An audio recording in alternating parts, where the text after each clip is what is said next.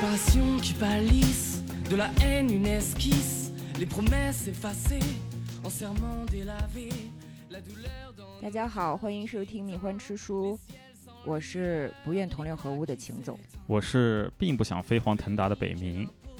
今天我们要跟大家分享的是19世纪伟大的现实主义作家斯汤达他的代表作《红与黑》。其实斯汤达一辈子就写过2部长篇小说，其中一部就是《红与黑》，对，还有一部叫什么《修道院》巴马修道院啊。他并不是一个职业作家我倒知道他是个退役军人，是吧？对，他其实是真正的拿破仑帝国的亲历者。就像什么雨果呀、缪塞呀，他们实际上相当于是斯汤达的儿子辈。就是斯汤达差不多。 对，斯汤达是相当于他们爸爸的那样的一个年龄。你像是雨果和大仲马，他们实际上都是拿破仑的将军的儿子，都是在大军团2次出征之间生下来的，然后他们就非常憧憬说自己的父辈建功立业什么的。但其实斯汤达是真正的参与过的，打过仗的。对，斯汤达实际上是参与过1812年远征的。当时当时有这么一个事儿，说他妹妹在他的大衣上缝了好多金币，把他大衣上的扣子拆下来，换成那个拿破仑金币，用布包着，再缝到那个扣子上。就是为了去俄国回来的时候身上能有一笔小钱可以救急用。对，救急渡过难关。但是后来斯汤达说他把这件大衣给没有衣服的部下穿了，然后他自己并不知道里面缝了金子。你是什么时候看的《红与黑》？好早了，初中时候，10几岁。对，那会儿也差不多阅读各种民族最多的时候。咱们中国的学生大部分都是在初高中的时候是阅读高峰嘛。对啊，大部分的世界名著都是在那个时候囫囵吞枣看完的。对，包括我看《红与黑》其实也是。我还是也是初中还是高中的时候看的《红与黑》，看完了之后就觉得讨厌。我曾经特别的讨厌《红与黑》。我那个时候是非常的喜欢《巴黎圣母院》和《悲惨世界》的。为什么呢？因为雨果笔下的人要么就特好，正邪分明，要么就是坏，对，特别明白，就你能理解。对，你看像《悲惨世界》的主角冉阿让，那就是一个近乎完人的一个大好人，对吧？然后也懂得赚钱，从底层上来就懂得关爱别人。你再看这个《红与黑》的主角于连，其实就是一个更加真实，但是没那么讨人喜欢的角色。对，就凤凰男嘛。今天的话说，你这个《红与黑》这部作品，你别说我小的时候看，放在今天如果出版出来，也一定会被骂死，是吧？实际上《红与黑》这本书真正写出来的时候一共印了800本，比斯汤达之前的那部作品叫《论爱情》更好一些，因为《论爱情》卖了17本。那翻了40多倍了。可以了。他的后面那个什么巴马修道院、巴尔扎克盛赞，但是好像也只卖出去1000本吧。他并不是被他那个时代所认可的作者，甚至还被他同时代的这些文学批评家嘲讽、贬低，说他写的什么玩意儿。那还好他不是专业作家，有别的行当可以混饭吃，有公职是吧？对。但是他其实这一辈子非常的坎坷。我们讲完故事之后，可以跟大家聊聊斯汤达这个人。红与黑的作品在当时是被一个叫圣伯夫的人指指点点。圣伯夫可以说是19世纪最大的批评家了。我们之前在直播里面讲那个法国文人相亲史的时候，曾经分享过，说圣伯夫是一个特别喜欢拿作家自己的人生经历和他的私德出来说事儿的这么一挑拨离间的主。他就认为斯汤达不行，红与黑不行。但是斯汤达并没有被负面的评价所击倒。他说我知道我的作品呢现在卖不出去，但是呢我应该能在19世纪末，就是1880到1890的时候获得成功。我的书将会在1900年被大家阅读。他还真看这么远呢。对，那有点厉害。他确实说对了。为什么呢？因为后来托尔斯泰曾经跟当时的一个法国记者说，我的第一个师傅是斯汤达，这是托尔斯泰。你知道吗？厉害吧？那还有点厉害。对，也有人瞧不上斯汤达，就是除了这些批评家之外，还有一些文学家瞧不上斯汤达。其中有一个大家特别熟悉的人，就是那个毛姆。哦，毛姆瞧不上斯汤达。毛姆也不是瞧不上斯汤达，毛姆呢，他不是嘴特别贱吗？是，他不是特别刻薄吗？嗯，他在自己的那个什么十部小说及其作者里面，就是专门有一篇是写斯汤达和红与黑的，他还编排人家斯汤达，嗯，他先绘声绘色的写了一段小故事，说在这个巴黎的沙龙里面有一个又矮又胖的非常庸俗的一个男人，不停的在跟别人讲自己烈焰的这些经历，巴拉巴拉巴拉，然后笔锋一转说啊。这个呢是我虚构的、哦、但是我虚构的呢很可能是真的啊、因为斯汤达他就是这样的一个人，他对于红与黑的评价基本上是正面的，但是呢他说红与黑的下半部分是不具有艺术性的，是不符合事实的。我对此也不是很认同。我们讲完这个故事可以讨论一下，大家看看毛姆说的对不对。好，嗯。然后呢，我不是刚才说我小的时候看红与黑觉得特别讨厌吗？嗯，因为于连真的就是很讨厌，就是很讨厌。嗯，就是他干的事儿，如果你三言两语的说出来，那不就是社会新闻吗？嗯，对吧？实际上斯汤达也确实是从当年的一个社会新闻获得的灵感。哦，跟金戈寺一样。没错。金戈寺的主人公和于连不是也有点像吗？有点讨厌是吧？对，那个社会新闻其实就是一个神学院的年轻学生，他去别人家当家庭教师，在第一个家庭呢勾引了人家老婆，在第二个家庭呢勾引了人家的女儿。哦，丑事败露之后，他回到神学院想要再谋一个教职，神学院就不接纳他，就觉得你私德有亏嘛，不应该再做教师了。然后他就觉得第一家人对此负有责任，于是呢拿着一把手枪把人家老婆给打死了。他当时想要自杀，但是没把自己给打死，后来就被判刑了。行吧，就是这样一个故事。好，这个就是已经是红与黑的梗概了。对。但是斯汤达看到这个新闻之后大为震撼，大为震撼。他觉得这个年轻人实际上身上具有一种非常珍贵的反抗精神。我也不知道他从哪儿看出来的吧，反正就是说，他描写的最后于连道确实是有反抗精神，但是这个社会新闻本身，对，这社会新闻一言难尽，对吧？你发现今天谁会觉得他身上有可爱之处呢？对吧？金戈寺也是嘛，一个和尚纵火。然后就深写成了这样一部文学名著。对呀，毛姆就是从这件事儿批评斯汤达，说他没有编故事的能力，说他没有任何虚构情节的本领，只能以一个他见到的事情为基础，去写小说。之前好像马未都也这么说过，王朔。就其实有很多伟大的作家，他的长处并不是虚构情节，并不是编故事，而是什么呢？就斯汤达来说，是挖掘人物的心理。这也是我小的时候看这部小说觉得特别难受、特别不明白的一个原因。因为小的时候看问题是一分为二的，非黑即白的。对于人性之复杂，对于纠缠不清的关系和各种政治权力的角逐，你是看不清楚的。所以我应该都上大学了，跟我的一个法语老师啊，是一个长得特别漂亮的一个瑞士老师，跟他聊天的时候，我说到红与黑，我说我不喜欢，然后瑞士老师意味深长的嘿嘿一笑，对，嘿嘿一笑，然后看着我说：“你是几岁看的红与黑呀？”我说：“我可能14、15岁。”他说：“头认呢，就 too young， 对吧？ too young。”太年轻了，你根本不可能看懂。我非常喜欢我那个老师，所以我后来就把这本书翻出来重新看了一遍，就已经能够感觉出爱情和激情那一部分斯汤达写的是多好了，但是对于政治和阶级性还是体会不深。是等再长大之后去读它，会发现我靠，这真是太伟大了。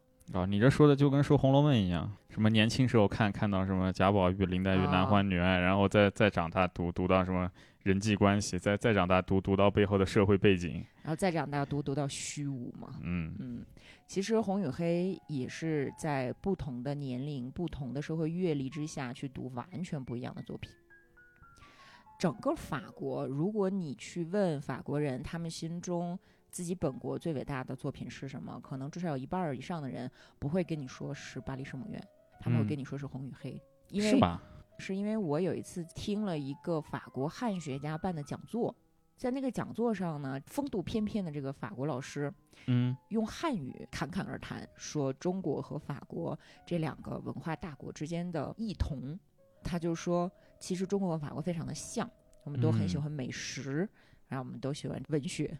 你们有《红楼梦》，我们有《红与黑》。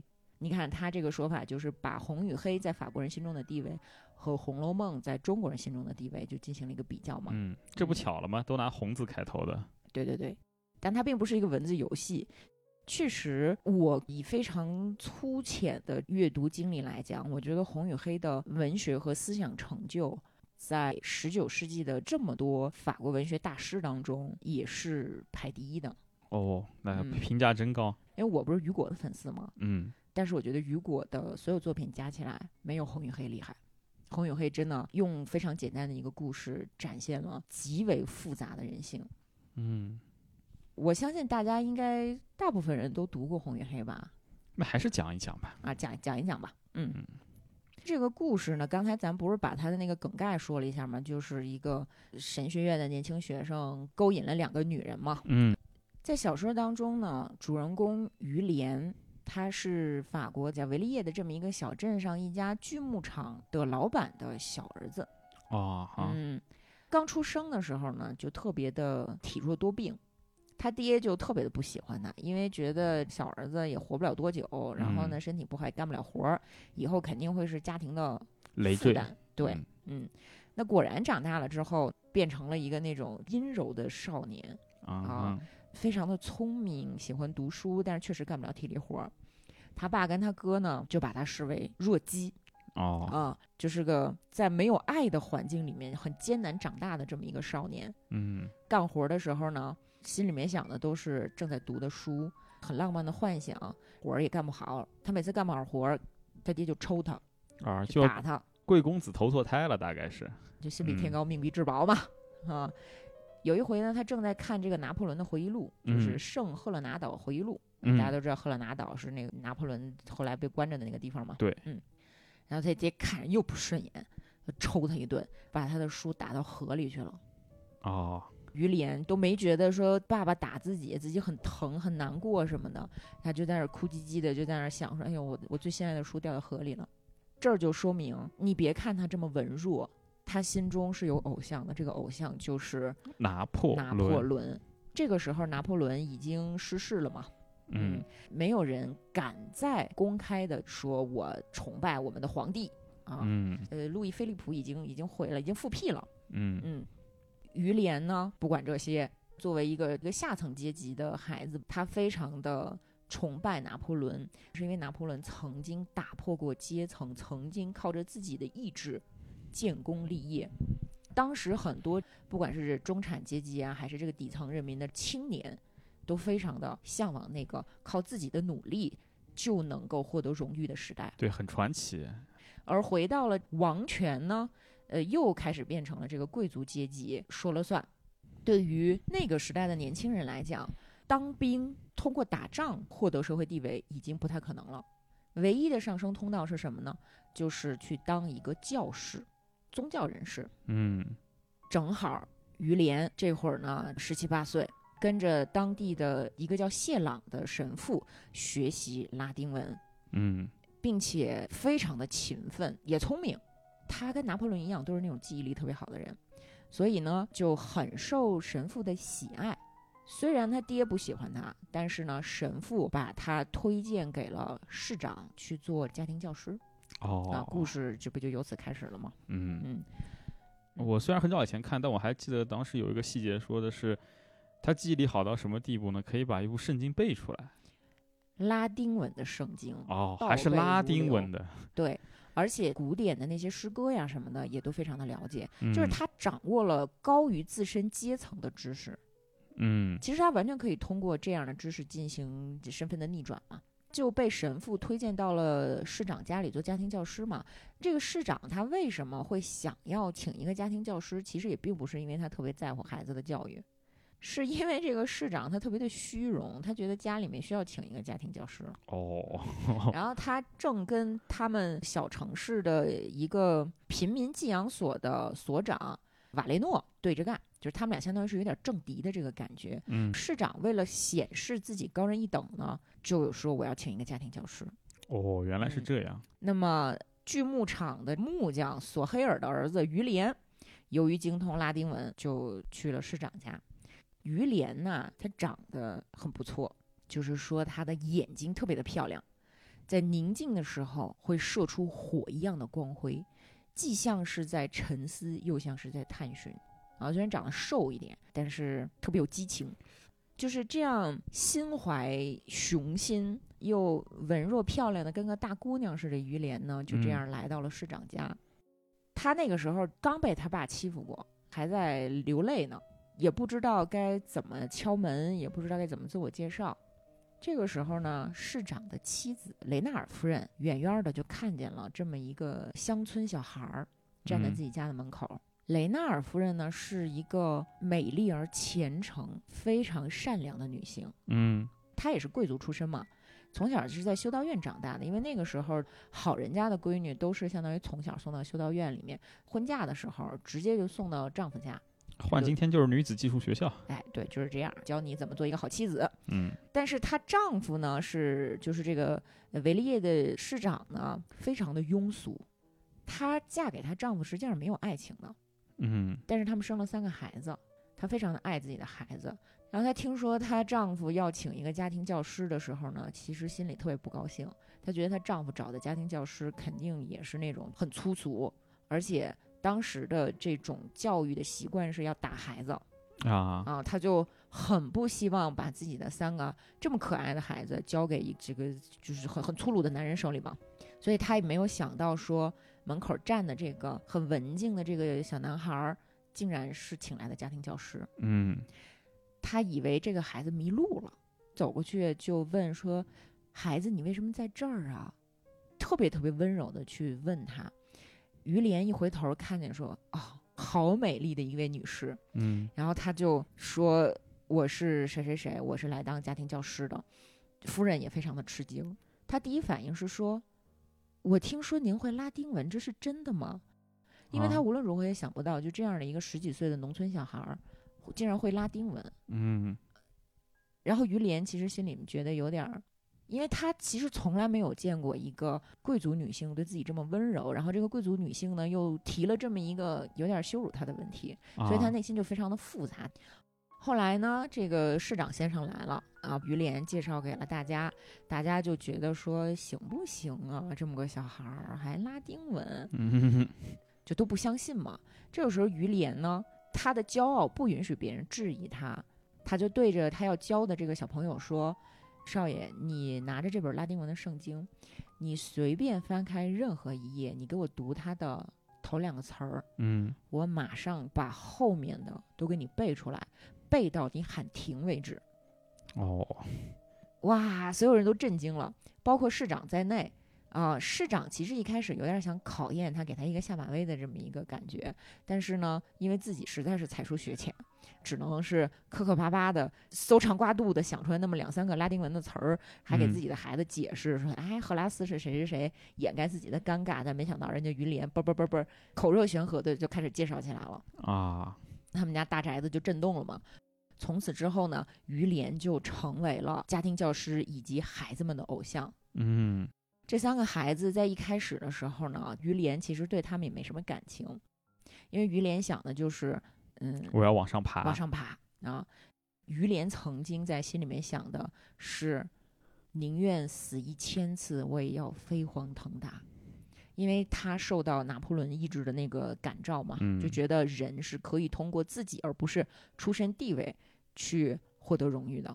那这个时候他满心都是往上爬，但是他又在教这些孩子的过程当中呢，不由自主地产生了柔情，就是他开始真心的喜欢这些孩子，然后并且在这个家里其实大家都对他不错，甚至不错到什么程度呢？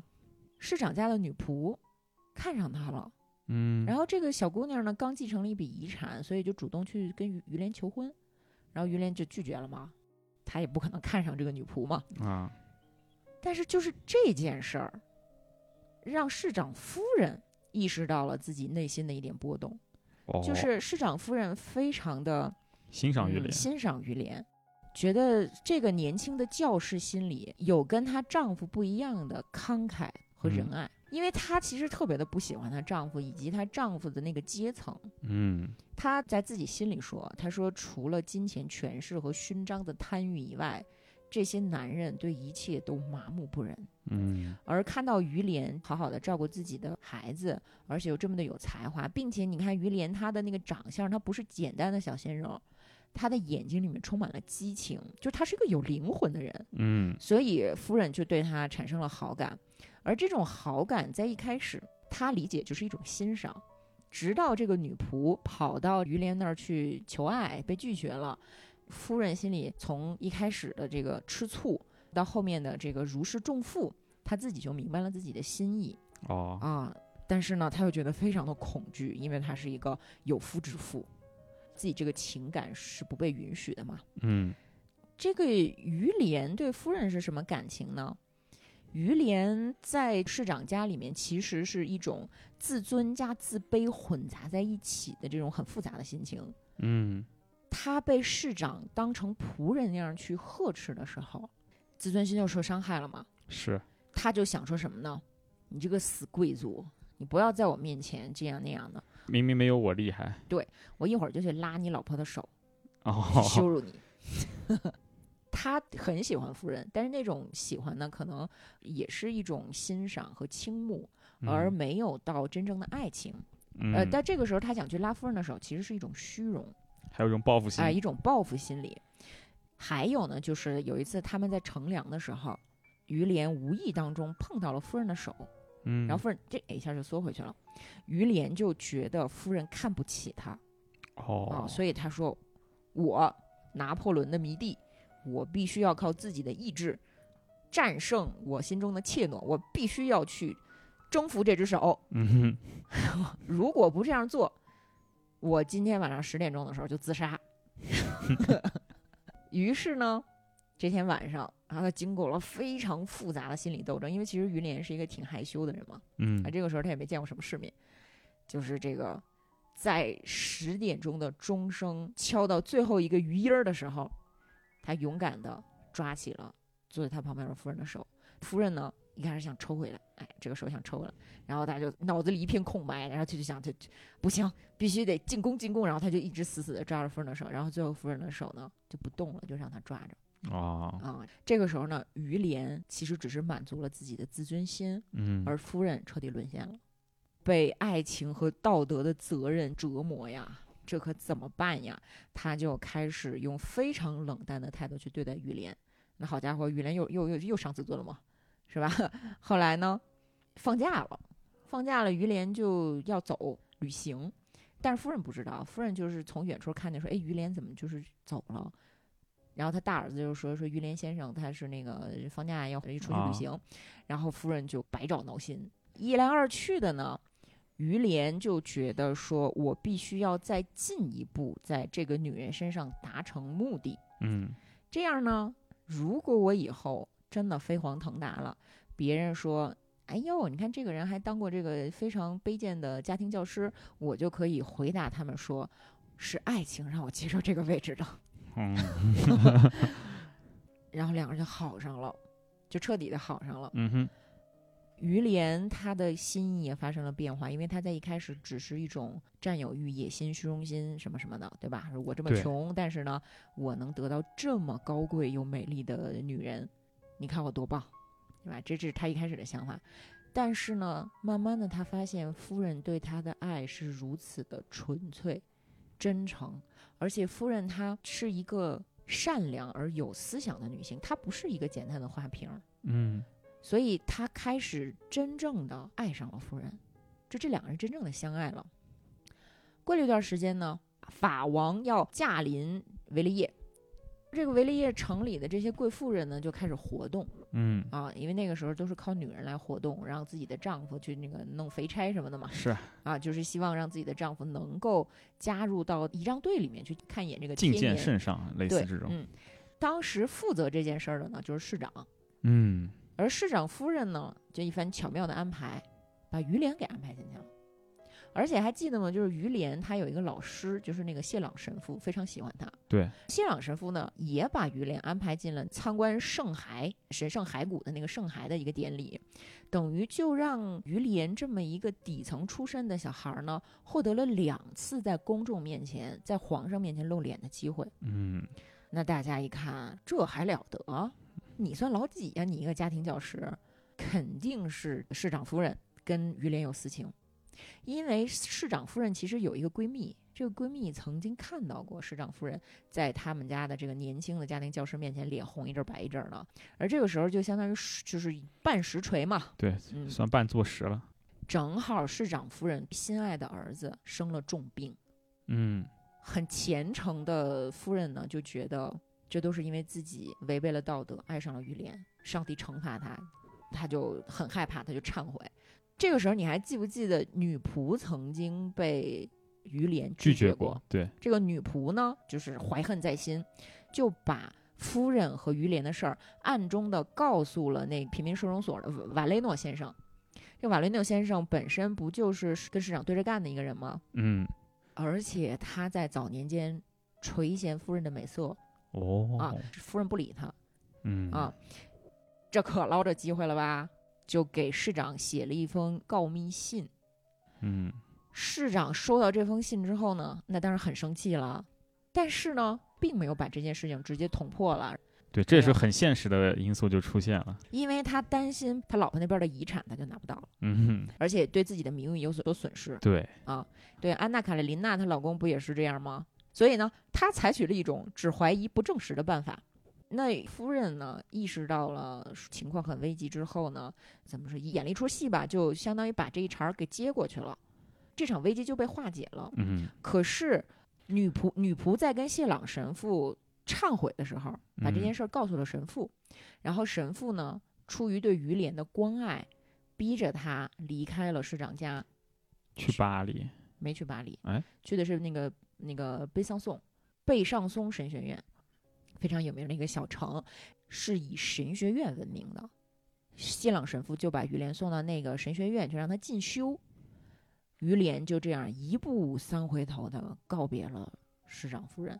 市长夫人呢痛不欲生，但是也没办法呀，只能被棒打鸳鸯了。到了这个贝桑颂之后呢，他发现这个神学院啊跟他以为的神学院也不太一样。于连实际上是没有宗教信仰的，他想当教师只是为了挣钱，只是为了向上爬吗？对，因为当时其实他当时还没想到说要多向上爬，他当时只是听说当教师每年可以有这个10万法郎的收入，10万法郎的收入已经是拿破仑时代军官的3倍了。他就觉得我把对拿破仑的崇拜藏在心里吧。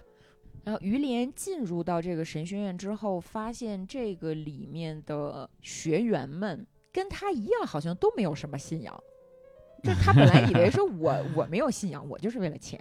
但是他发现这些不管是出身贵族的人，大家都一样，对，然后就都是那种麻木不仁而且趋炎附势的。对，就既有于连心中那些糟糕的方面，也没有他心中好的那些方面啊，他们都比于连要自洽，对，知道吗？院长呢是这个比拉神父，比拉神父其实是谢朗神父的好朋友，非常照顾于连，而且这个神父他是一个真正的有信仰的好人。于连在比拉神父的照顾之下呢，其实是本来可以过得还可以。他被这个神父安排了一个就有点类似于助教这样的一个职位，就是教大家学拉丁语什么的。但是呢，300多个学生，绝大部分都是那种又平庸又势利眼的这种青年，反而会排挤聪明的于连。于连呢，也很快就学会了他们的那一套，时时刻刻的都要演戏，都要隐藏自己。连一个眼神儿都必须演出那种很谦卑的虔诚的那个样子来。你不能做自己，你也不能暴露自己的野心，因为这将非常的危险。所以呢，他就相当于蛰伏下来了。但是很快呢，院长遭到了排挤，辞职了。比拉神父，对，比拉院长嘛，在他走之前呢，安排于连去做了巴黎的一个叫拉莫尔侯爵的秘书，跟他说：“小于呀，你要知道，像我们这种人呢，一定是要靠一个大人物才能获得前途的。嗯，在这样的一个社会里面，你必须要靠自己去赢得别人的尊重，不然你就注定是不幸的。于连呢，他就到了这个拉莫尔侯爵的府上去做秘书。这个拉莫尔侯爵是谁呢？实际上在那国王去维利叶的时候，他们之前是有过一点点小交集的啊，但这个不重要。这个侯爵呢，他是一个极端保王党，他在法国大革命的时候呢，就跑到过海外去了，然后这不是复辟了吗？是吧？复辟之后他就回来之后，因为他的这个很忠诚的行为，他就获得了很显赫的地位。在那个时代，虽然斯汤达没有仔细的去描写伯爵云轨的政治的这个角逐，但实际上整个社会是有点恐怖的。你想想法国大革命流了多少血，对吧？这个侯爵呢，因为是个老油子，是一个非常有政治头脑的人，老贵族嘛，他意识到当下虽然人人都是那种表面上你好我好大家好，但实际上暗藏着杀机，没有人是真正的忠诚。忠诚是一种非常宝贵的品质，所以他看上了于连的底层出身啊，他觉得这个不谙世事的这个农村小伙子，如果对他好，他至少是一个非常纯洁的、没有其他身份背景干扰的一个人。我可以培养他、重用他，把他当成我的工具嘛，对吧？所以于连呢，就在他府上每天替他这个抄稿啊、写公文呐，而且于连又聪明，就很受器重。慢慢的呢，就被委任一些还挺重要的工作，什么去管田产呐，然后这个负责侯爵和主教之间的通讯呐什么的。眼看着于连就要靠自己的聪明才智，有点飞黄腾达的那个劲儿了。阶级飞跃，就至少是受到了贵族的认可嘛，对不对？而于连在这个贵族社会的熏陶之下呢，哎，他很快的又学会了这个巴黎上流社会的这些艺术，啊。开始呢，褪去了青涩和土气，慢慢潇洒起来了。但是他发现周围的这些所谓的巴黎贵族青年啊，都是傻叉儿。他内心是瞧不上他们的。他只是就是说，我要成为他们的一员，我要成为一个花花公子，对吧？啊，但是他内心其实挺痛苦的。他觉得我之前在维利耶那个小城虽然也无聊，但是毕竟还有真诚的爱情。大家包括那些小朋友，对吧？大家毕竟对他其实还是有一种朴素的真诚的。对啊，那在这个地方，朴素是会被人嘲笑的。这些人他们看起来人模狗样，人模狗样，光鲜亮丽的，其实都不是什么好人。哪个人没有直接或间接的杀过人？哪个人没有贪污腐败？但是他们嘴上那一套仁义道德、夸夸其谈，我了个去，是吧？所以于连在内心其实特别瞧不上他们。有一次呢，他就和这个他的那个就相当于老恩师吧，和这个比拉院长倾吐他的心事，就是说，你别看这边好像是一相并影的，但其实我觉得挺无聊、挺烦的。这帮人，正好这样的一对话呢，被路过的拉莫尔侯爵家的千金小姐给听见了。这个拉莫尔侯爵家的千金小姐呢，就是这个马蒂尔达。哎，对，就是文学史上非常经典的一个女性形象。这个马蒂尔达呢，出身高贵，长相美丽，而且极为聪明。她是整个巴黎贵族社交圈的公主，就所有人都追求她，想跟她亲近，但是她谁也看不上。他内心也觉得，这些贵族青年都是傻叉儿。而且他非常的具有激情，他非常的具有浪漫主义精神，就是浪漫到让人觉得有点不能接受的那种感觉。举个例子吧，就是我第一次看《红与黑》的时候，别的没记住，就记住了这个小姐她自己自言自语的一句话，就是她在沙龙上。不是，这好多贵族围着他，就是想跟他跳舞什么的嘛。他自己坐这儿想出了一个笑话，哎，这个笑话非常的尖酸刻薄，但是真的非常的精彩。他说：“哎呀，我要是把这个笑话讲出来的话，大家该多么的崇拜我呀！可惜，没人听得懂。不是，我的笑话只能讲一次，我自己对自己讲也算，所以这个笑话就废了。骄傲到这种程度的一个女生，她每年的4月30号还是几号啊，都会穿上黑衣出入自己家的沙龙。为什么呢？是因为这一天呢，其实是一个纪念日，涉及到他们家的一段家史。嗯，他们家在3个世纪以前呢，有一个祖先，这个祖先呢是当时法国著名的美男子。这个美男子为了救自己的朋友，被当时的国王砍了头。祖先呢有一个情妇，嗯，这个情妇就是当时的王后。王后呢花重金派人去把他情人的头买了回来，嗯，亲手捧着埋葬在了蒙马特的山脚之下。那么马蒂尔达呢，他就非常崇拜王后的这种为爱勇敢的精神，就这种极致浪漫嘛，嗯，非常向往说也能够成为当年王后这样的人。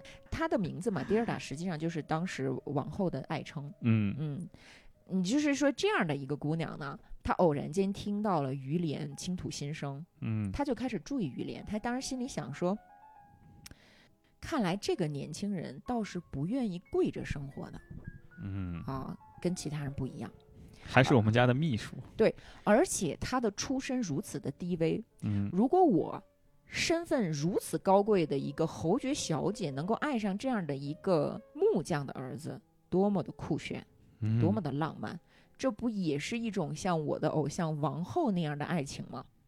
所以他大胆地向于连表达好感。而这种举动被当时巴黎的其他贵族青年看来就觉得就是太不可思议了，就大家就纷纷的反对他，就说于连的坏话什么的。但是呢，其他人越反对，马蒂尔达越高兴，越觉得说我就得这么做，你们这些傻叉。那于连到底喜不喜欢马蒂尔达呢？其实这个也是文学史上值得讨论的一个谜团嘛。于连并没有一开始就特别的喜欢马蒂尔达，他只是觉得说这个小姐长得真不错，但是觉得这双眼睛里面透露出一种非常可怕的冷酷和高傲。于连这样的一个自尊心极强又很敏感的人，其实他下意识的是会对这个小姐有反感的。但这个小姐对他的追求真的是热烈，并且呢他又想说，如果一个侯爵的小姐跟我好了，这是多大的光荣。就是他又开始虚荣心作祟。所以他跟马蒂尔达之间呢产生了一段扭曲的爱情的追逐。就是小姐说我爱你，于连说我不爱你，于连说我爱你，小姐说我不爱你。有点像初中生谈恋爱的那种，就是我就是作是啊，对，非常的作。但是呢于连的作是因为他不知道这个侯爵小姐到底是为什么，他是为了捉弄我，他是为了羞辱我，还是怎么样？而且我的出身如此卑微，虽然我希望获得你的爱情，但是如果我进退失据，你是不是会嘲笑我？而这个小姐呢，她也是，每当她看到于连冷落她的时候，她就特别的爱于连。然后每当于连表示出热情的时候，她马上又觉得这种爱不值钱。所以他们俩，我的天哪啊！就这一段写的真的是非常的好，心理把握很到位啊。对，中间呢，为了考验于连的爱的胆量，他对于连说：“今天晚上月光会非常的明亮，你用这把梯子爬到我的房间里去，我就跟你好。”于连就照做了，他们俩发生了一些事情吧。但是呢，马蒂尔达又后悔了。他就哭着对于连说：“我真恨，我恨我委身于第一个通过梯子来看我的人。”于连呢就感到非常的痛苦，摘下一把剑：“你敢这样羞辱我，我捅死你！”然后马蒂尔德看到于连拔出剑之后呢，特高兴：“你已经爱我爱到要杀死我了吗？你应该做我的主人，我将永远是你的奴隶。啊，我也会永远服从你。”但是于连只要对他稍微好一点，他又非常的愤怒：“我不爱你了，怎么样，就作的不行的。”正好就在于连被折磨的不要的时候呢，侯爵突然给他安排了一个任务。在安排这个任务之前呢，还考验了他一下，就是把于连叫到这个自己的办公室里来，给他看报纸，说你花多长时间把报纸给我背下来。然后于连看了一下之后，叭就背下来了。然后侯爵非常的满意，说：“你去什么什么地方参加一次保王党人的秘密会议。在那个会议上呢，会有各种各样的大人物，将军什么主教吧，什么红衣主教吧，然后还是首相，还有外国人，他们要商量如何控制住这个国家，甚至不惜引入外国的军队。你去参加这个会议呢，要把会议的所有的记录都背下来，带到国外去。然后于连呢听令参加了这个会议，然后整个中间的过程其实还挺惊险的，差点被杀了。这个活儿干得很漂亮，任务就完成了。完成了任务之后呢，遇到了一俄国的王子，是他之前认识的一个老朋友了吧。他就把自己在马蒂尔德这边情场受挫的这个情况跟他的这个朋友简单聊了一下。俄国的王子呢是个情场老手嘛，就告诉他说，你就不懂女人心的，你得让他吃醋，你知道吗？这样，我写了这么多的情书，一共53封，你把它拿去，你抄一遍，然后呢寄给另外的女性，不要把它寄给马蒂尔娜，你试试看。这招好啊。然后他就回去了。回到巴黎之后呢，他开始勾搭一个寡居的元帅夫人，并且呢把这53封信夸一封一封的都寄给人家了。这谁能受得了啊？尤其他那个大眼睛忽闪忽闪的，是不是多少人就沉沦了？元帅夫人特别的感动，就开始给他回信，并且呢还要请他参加家宴啊，还要给他安排当时的一个什么教区的代理主教什么的，就是想方设法的给他好东西。然后马蒂尔达就受不了了，太好使了这招。就是求求你爱我吧，好不好？我以后再也不冷落对待你了。这个之前都是我不对，怎么样的。然后于连的虚荣心呢就得到了极大的满足。于连正跟着美呢，马蒂尔达告诉了他一个大消息，我有了啊，怀孕了。对，你的孩子。对。整个巴黎贵族追求的千金，他爸还指望着他能够带来一场政治联姻什么，或者是至少嫁一个有钱有势的人吧，对吧？然后结果跟这么一个木匠的儿子有了孩子，这是多大的丑闻呀！那果然侯爵就巨生气，我就杀死你！你竟然敢把我女儿肚子弄大了！但是马蒂尔达站出来了，说：“爸爸，你要敢弄死他，我就弄死你女儿，还有你外孙子。”我们俩还要结婚，并且你必须亲自参加我们的婚礼。在爱女的坚持之下吧，这个侯爵就没办法了。本来呢，他说这个于连你给我滚蛋是吧？啊，我不杀你，但是我给你一笔钱，你不许再见我女儿。他马蒂尔达也不同意，啊，就最后呢就只能允许他们结婚，并且呢还给了于连一份田产。给他搞了一贵族的头衔，就是把他原来姓索黑尔的这么一个贱民的姓换成了一个带德的那种啊，就贵族的姓，还给他搞了一个那种骑兵中尉的这种委任状。这不就彻底的要翻身做主人了吗？啊，穿上了这个军官的制服，志得意满。觉得说哇，我可能不是一般人。我是不是过去一个贵族的私生子啊？我的血脉里是不是流着蓝血呀？是吧？而且他才20出头，就飘了。这个时候呢，他突然接到了马蒂尔达寄来的一封信，信上就写了：一切都完了。原来是市长夫人给侯爵写了一封信。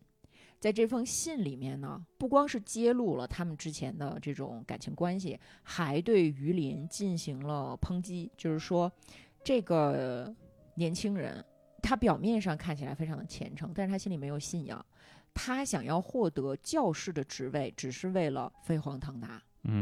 他不断的通过勾引贵族家庭的妻女向上爬，巴拉巴拉说了这么多。哇塞，这个于连眼看着刚要娶的媳妇儿、孩子，然后什么老丈人给的这些东西都黄了，都黄了嘛，对吧？他就买了2支枪，跑到了北利野。市长夫人正好这个时候，市长夫人正在教堂祷告，他上去梆梆2枪，第1枪其实没打中，第2枪是直接让夫人就中枪倒地了。那他肯定就被捕了嘛。入狱之后呢，非常奇怪的是，于连反而并不感觉到害怕，他唯一感觉到的就是悔恨和耻辱。他悔恨什么呢？他觉得他不应该去打夫人，因为他其实深爱着夫人。嗯啊，其实市长夫人没有死，她只是受了伤。她稍稍痊愈了之后，马上就花钱买通狱卒，免去照顾于连，让她不要受到虐待。那不是还有另外一个女的吗？马蒂尔达这个时候呢，特地从巴黎跑来探监，并且见主教、见法官、见各种贵族，就是为了营救于连。而且马蒂尔达这个时候她的想法是说，这真是一个好机会。就是他在内心其实隐隐的觉得，如此浪漫的行为啊，如此不同寻常的爱情经历让我赶上了。他甚至想去巴黎拦御驾，希望皇上宽恕于连。对，他特别喜欢戏剧性的东西。其实于连这个时候，如果他服软，也就没什么事了。对，这些营救他的人可能就能把他救出来，因为包括神父啊什么的都是想帮他的，包括他的朋友。对，而且说起来也都是有牌面的人。对，可是于连在公审的时候当众宣称说，我不需要你们的恩赐，而且他还发表了一通演讲，刺痛了在场的那些贵族们。他说，我在陪审团的席位上没有看到一个农民，我看到的全是贵族。你们之所以审判我，不过就是想给那些聪明的想往上爬的人一个下马威，告诉他们不要胆敢向上爬，加入贵族阶级。你说这话就一心求死吗？这不就是结果呢？法庭就宣布说蓄意杀人罪，判处死刑。判处死刑之后呢，这个雷纳夫人不顾自己身败名裂的危险前去探监，并且对于连说出了真相，就是他写给侯爵的那封信实际上是神父逼着他写的。那个拉莫尔侯爵他们之间进行了一个利益交换，肯定是背后有交易嘛。对，就是实际上是教士起草了一封信之后呢，让夫人抄了一遍。这个时候的夫人她非常的痛苦，一方面是她道德的压力，另外一方面就是宗教上面一个教士拿上帝来压你，而且他还不能自杀。其实他想自杀，但是他不被允许自杀，而且他还有孩子嘛，对吧？所以他就想说，不如就写了这封信，让于连杀死我吧。他在监狱里面把这一番话告诉了于连之后，他们两个就彼此宽恕了。而且于连这个时候他发现说，我从小到大都想往上爬，付出了这么多，我也获得了这么多，可是这一切都没有我和我爱的人在一起的这一小段时间幸福。他拒绝上诉，拒绝临终祷告，在一个非常晴朗的日子里面，满怀着幸福和轻松的走上了断头台。马蒂尔达呢，不是也在帮助他吗？但是他意识到说，我和马蒂尔达之间的感情可能不是真正的爱情，更像是一种努力去表演的真情和浪漫。你对我真的很好，但是你对我越好越愤怒，而且我觉得你应该嫁给一个有钱有势的人。马蒂尔达这个时候看到他和市长夫人之间是这样的爱情的，虽然也生气也吃醋吧，但是也没有办法，对吧？那么在于连被砍头之后，马蒂尔达买下了他的头颅，就像他所崇拜的玛格丽特皇后那样，抱着他爱人的头颅，亲吻了他冰冷的额头，然后亲手埋葬了这颗头颅。于连在临死之前跟马蒂尔达说，咱们俩的这个孩子，我希望你能交给市长夫人去照顾。为什么呢？我相信10年之后你会因为对我的这段爱情而感到羞愧，感到后悔，可是夫人不会，她只会因为对我的真情格外的怜惜这个孩子。并且呢，他对市长夫人说，你一定要答应我不要自杀。市长夫人也答应他了。但是在于连死后第3天呢，雷纳夫人抱着自己的儿子离开了人间。这部小说的最后一句话就是他死了。这个故事讲完了。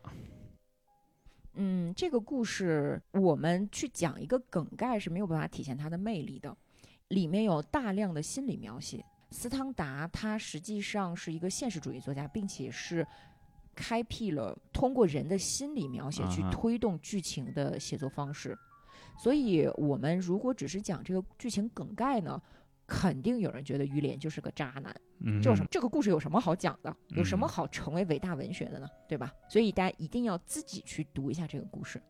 另外呢，我不知道大家是怎么想的，再次读完这个故事之后，我并不觉得这个故事像很多当下解读所描述的那样，是一个关于什么阶级反抗啊，关于凤凰男从锯木厂走向断头台的失败啊，是一个关于什么贪婪啊，不择手段向上爬的故事。我不知道本名怎么想。确实不是。我觉得于连是一个很纯洁的人，我觉得于连是一个高贵的人。看到和周围其他人比的话，他确实是一个更纯洁的人。就是我们先从这个剧情上来分析啊，就是说于连他的悲剧本质到底是什么？其实我是这样觉得，我觉得周围是一个肮脏的世界，但于连是一个纯洁的野兽。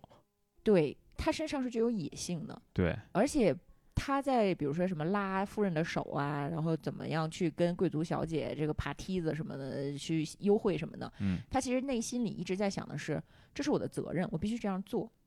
他就是从偶像拿破仑身上感知到的那种，就是所谓的这个历史的责任，就是我到了这一步，我必须这样做。他其实是在被一种东西推着往前走的。对，很多人会把红与黑和莫泊桑写的《漂亮朋友》放在一起比较，对吧？那个因为莫泊桑那个《漂亮朋友》也是一个长得很好看的小伙子，不断的利用女人往上爬，这可能在当时的法国社会是一个挺常见的现象。但是那个莫泊桑的这个《漂亮朋友》的主角呢，只把女人当成工具。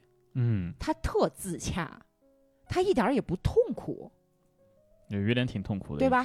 于连在一开始遇到这两个女性的时候，并没有第一时间就产生我要利用她们的想法。他对于女性怀着非常复杂的爱意的，他想的更多的是关于自己的尊严，不能被人瞧不起。他没有想要通过这些女人直接获得财富，他获得的那些财富实际上是渴望荣誉的副产品。对，确实是这样哈。一个真正的精致的利己主义者，他一定特自洽。比如贾雨村，贾雨村那是什么混蛋？如果于连真特别经历的话，最后也不会上断头台了。就是啊，他的悲剧其实是可以避免的。咱们就拿最后的这个结局来看，于连他发现马蒂尔达收到了夫人的信，能不能跟他老丈人解释说，这个市长夫人她都30多岁了，我那个时候只有18岁，你觉得是谁勾引谁？对，市长夫人她就是个疯女人，她向我求爱而不得。亲爱的，你相信我，这是一场彻头彻尾的诬陷。你有什么证据？你有证据吗？没有吧。而且当时呢，侯爵在已经收到了市长夫人的信之后，其实是给他开出过条件的，就是说，小子，我给你一笔钱，你离开法国，我给你很大一笔钱，你只要不再见我女儿，怎么样都行。于连拒绝了。他想要真正的飞黄腾达的话，他是可以做到的，但是他为什么跟疯了一样呢？非要去拿枪打人家市长夫人呢？尊严。我觉得是因为爱情。他对市长夫人的爱其实是一种有一点恋母情节的爱。包括他和马蒂尔达在一起的时候，他也经常想到说，我们俩之间的感情并不像我和夫人那样那么的纯粹，那么的让我感到幸福。我们两个之间这种表演的成分实在是太那个什么了。包括他不是已经离开了维利耶之后，曾经又跑回去冒着很大的风险看了夫人吗？对啊，他看望夫人的那一天，实际上也是通过梯子爬上去的。所以后来那个小姐让他爬梯子的时候，他还说了一句话，他说：“哎呀，我这辈子是离不开这个梯子了吧？”但是他去看市长夫人的那一天，是真正出于爱情的，甘愿去冒风险的，最后还被发现了，非常狼狈的就逃跑了嘛。当他看到自己所爱的人写了一封信，极尽诋毁之能事的时候，我觉得他这个时候的愤怒不是因为失去了权力和钱和媳妇儿，而是出于心碎。换一个人写这封信，他可能不觉得有什么。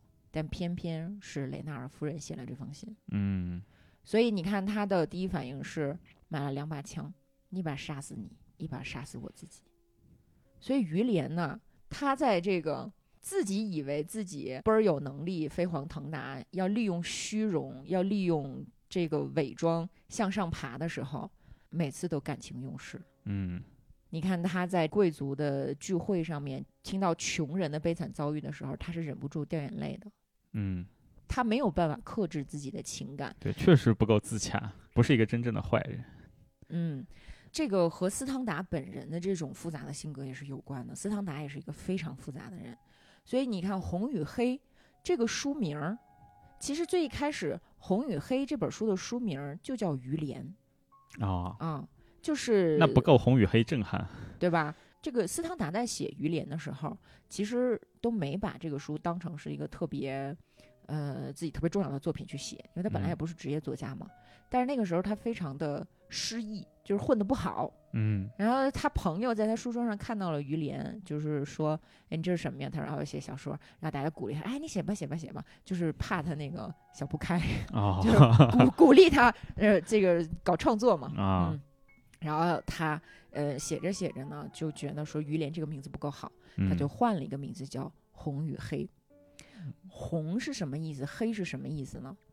直接的解释就是红是军人的制服，黑是教师的教袍嘛。哦，我是不这么看的。嗯，对，他当然也可以代表其他的戏剧冲突嘛。啊，嗯，你觉得是什么呢？我说就2个女人嘛，一个红一个黑。啊，原来是这样啊！你这个角度比较清晰。我没有想过，我想的是红色是鲜血，是激情，是幻想，是野心。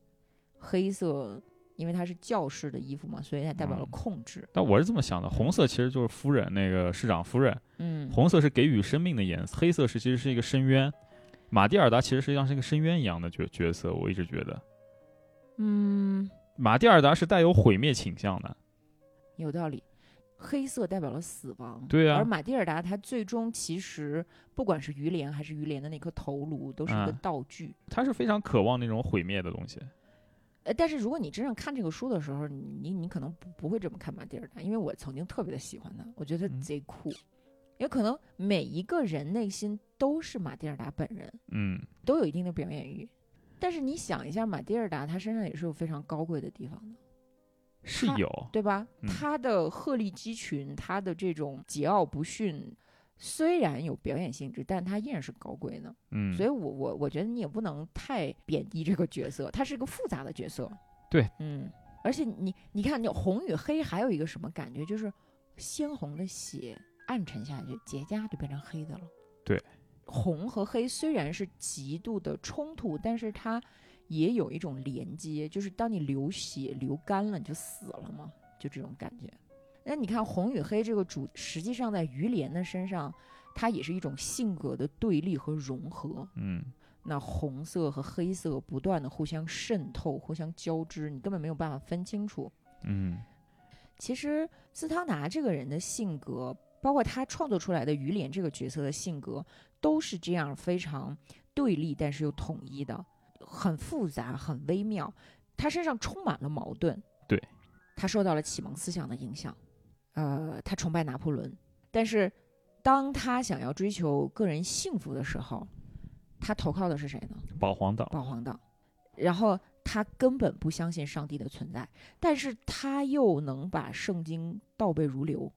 你知道于连是把圣经当成一部谎言来看的，但是他能把拉丁文的圣经背下来，而且还能背教皇论啊！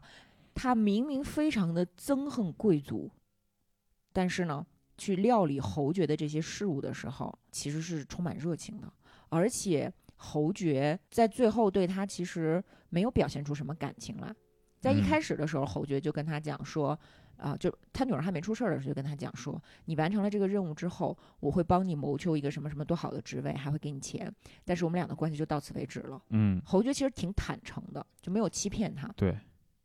而于连到最后呢，也没有痛恨侯爵这个人，其实他一直在反抗的是一个群体或者是一种特质，但是他会把侯爵当成自己的恩人。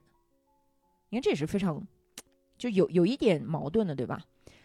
然后在这个非常腐朽的上流社会里面，他看清楚了这些人的伪善、平庸、寡廉鲜耻，他在心里面就是痛斥咒骂这一切，但是他不知道还有什么渠道能够获得荣誉，就他心中所谓的飞黄腾达没有另外一个出口，所以他只能把自己变成这样的人。所以这于连他这个故事其实就是说，不是于连的错，是时代的错。嗯，我觉得这是一个旧社会把人变成鬼的故事。嗯，这个人在变成鬼的过程当中，始终不愿意放弃当人。嗯，而且你要想，于连死的时候才22岁，我22岁之前就是个混蛋，不谙世事的，或者一个刚出社会的年轻人，他心中的那种激情，他渴望成功的那种雄心，没有人去引导他，去帮助他，去实现自我。就是他在一个让人只能迷失自我的环境里面，其实一直在坚守自我。嗯，不然他不会这么痛苦嘛。那倒是。嗯，就是斯汤达在描写于连的内心的时候，经常写说我知道自己是虚伪的，我宣布我是虚伪的，我要实践这种虚伪，虚伪是我唯一的武器啊！我要扮演，我要假装什么什么的。可是你看，他并没有把这个角色扮演好，对吧？对啊，他在伪装的这个过程当中总是失败。毕竟还是伪装嘛。对呀，像别的真的糟糕的人不需要伪装的。一个虚伪的人，他怎么会觉得自己虚伪呢？他觉得自己聪明的不得了。对。是不是？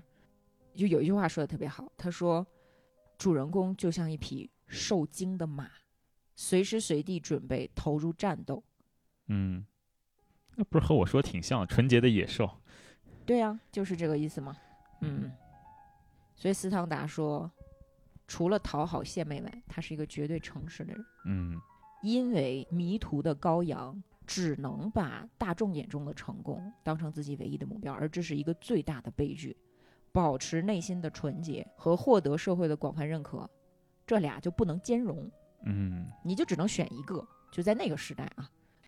其实这部小说里面的3个主人公都是这样的，不光是于连。虽然于连这个形象她是文学史上太优秀太不朽的形象，但是这2位女性也一样令人印象深刻。马蒂尔达我们刚才简单说了，我是在第一次读的时候特别喜欢她，但是后来意识到她也没有那么可爱，可是她真的挺真实的反映了包括我在内的很多人内心的那种没有表达出来的愿望。有激情，但是这个激情多少有点这个克奇的成分，就像米兰昆德拉的说的嘛，对吧？嗯，这就是斯汤达特别伟大的地方嘛，只有诚实的对待自己，发掘自己，他才能发掘世界。嗯，我觉得马蒂尔达某种程度上是斯汤达继于连之后塑造的一个无比诚实的角色。那我们看一下那个市长夫人，其实市长夫人也是非常了不起的一个角色。这个人物形象实际上是母亲的化身，你觉不觉得？她和于连之间的爱，怎么看怎么特别恋母情节。我第一次看《红与黑》的时候，觉得市长夫人贼无聊。没有马蒂尔达高贵，没有她聪明，也没有她那么富于浪漫的激情，她好像就是一个挺苍白的角色。但是随着年龄渐长呢，我突然理解到，就是市长夫人其实是一种朴素的美德，对，她非常的真诚，她对每个人的好，包括她面对于连婚外情给自己加上的那种道德包袱，是发自她本心的。嗯，而并不是虚伪或者是卫道士的对自己的束缚，那不一样，也是一个很有光辉的女性形象。嗯，所以波伏娃曾经说斯汤达是一个女性主义者。别看她好像是在给于连这样的一个大渣男洗白，写了这么一整部小说，是吧？就很，你知道豆瓣上很多那个年轻的女友邻都这么说，是吗？那我不知道。但其实咱们女权主义的鼻祖老奶奶波伏娃，她曾经评论《红与黑》是一部女权主义作品，因为她塑造的这2个女性都具有足够的主体性。你没有看到于连把她们完全的当成工具，让她们被动的成为她往上爬的既不是圣母也不是妖妇，对，而且她们都是自己主动的从于连身上发掘到了优点，而于连身上被他们看上的这个优点恰恰是他们自己内心最宝贵的地方。哦，并不是才子佳人小说那样长得好看，哎呦被看上喽，然后与你多情小姐共冤账吧，然后你就在这等着我吧，等我中了状元来娶你是吧，也没有王宝钏苦守寒窑。他们具有独立的性格和主体性的，这个是非常非常难得的，因为你想那是什么时代对吧。而且斯汤达因为他是一个非常善于心理描写的人，他并没有说我写了一段爱情，第二段爱情我就省略着写了，不是的，他把这两段爱情当中的那些各种微妙的情感，各种小手段小试探都写得非常的精彩。在他之前是没有人这样写过的，在他之前有心理描写，但是都是两三句就过去了，都是一种插入式的旁白。斯汤达在《红与黑》里面第一次做到了，就大段大段的心理描写嘛。对，并且心理描写在推动剧情的发展，让我们看到了这个人物的光彩。而且斯汤达的文笔啊，除了这个心理描写之外，它还有一个特点就是简洁。你知道，就是老斯他特别瞧不上浪漫主义。他虽然内心充满激情啊，我们看到的其实是有点浪漫主义那个劲儿吧。但是他特别瞧不上那个沙多布里昂，那个夏多布里昂。他在写作之前会先看2到3页拿破仑法典啊，因为他要学习拿破仑法典里面直奔主题的文风，没有一个废话。对，然后高林老爷的说法是什么呢？你知道吗？高林还评价了斯汤达啊，对，高林对斯汤达评价可高呢啊，他说斯汤达的冷峻风格其实是一种伪装。感情充沛的他靠看民法来抑制自己，然后追求那种冷峻的风格，这背后表现出来的是一个在浪漫派群体里若即若离，年龄上几乎可以当很多后辈的父亲，名望却远不如人的一个老文青的焦虑和羞涩。我觉得说的特别的好，说的特别的好。他这点有点像那个海明威嘛，对吧？海明威其实背后也是老文青的焦虑。对，当然没那么焦虑，人家早就出大名了已经。但是出名有出名的焦虑嘛。然后你知道那个，咱说点八卦。为什么梯子在《红与黑》里面出现了2次？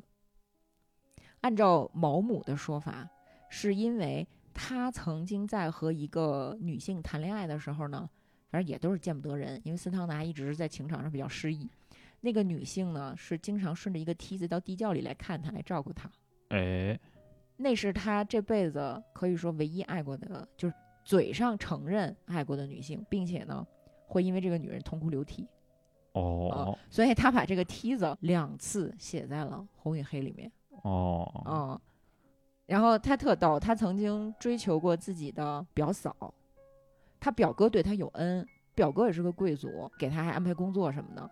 但是他追求表嫂，艺术来源于生活。对，然后他追求表嫂还瞧不起表哥，并且呢，他追求表嫂呢，表嫂老不待见他啊，反正第一次拒绝他了，他就跟别的朋友那个写信，就说这个事儿，然后别的朋友就给他那个出主意。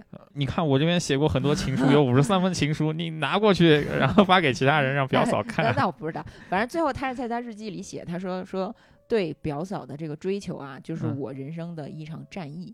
对我这场战役的最好的建议就是进攻进攻进攻，就跟他写于连要抓夫人的手是一模一样的心态啊！而且斯汤达之前不是还写过一本书叫《论爱情》吗？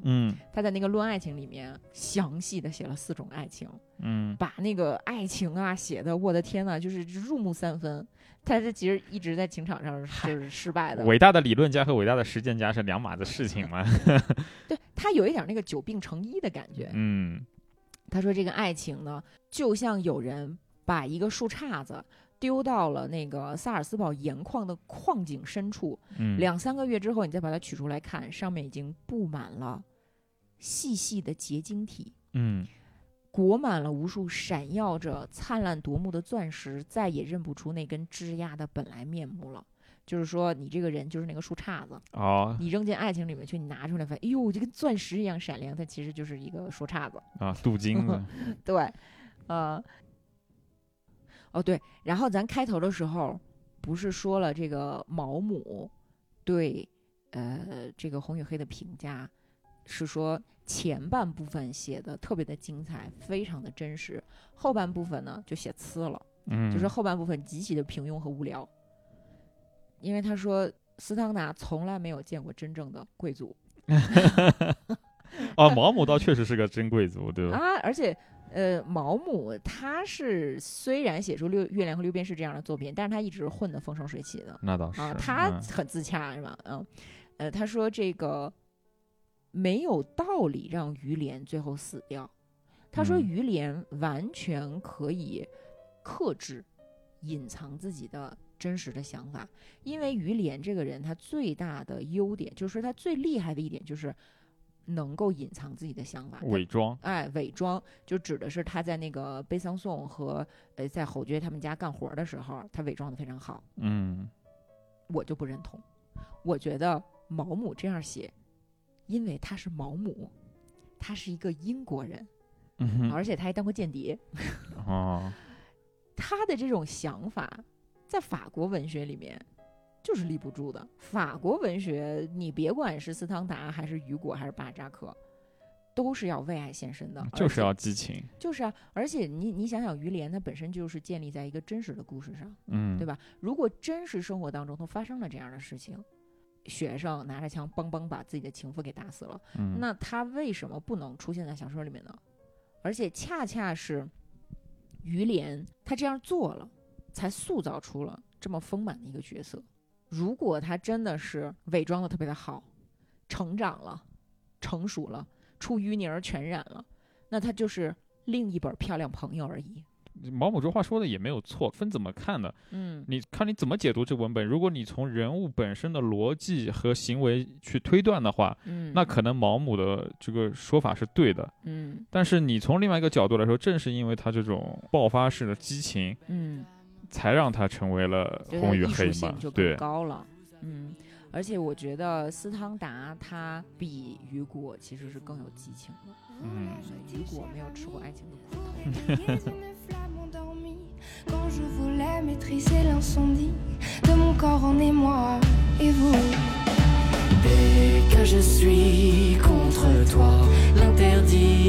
头。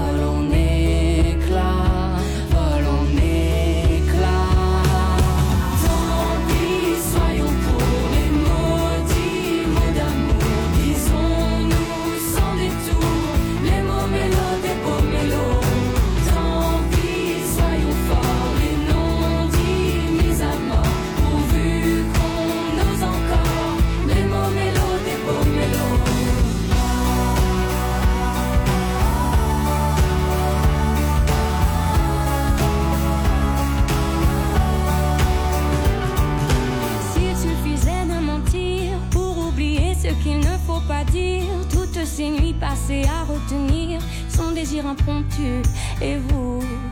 S'il suffisait de souffrir pour épargner ce que l'on va trahir, s'abandonner sans remords ou plaisir, défendu qui me tue et vous.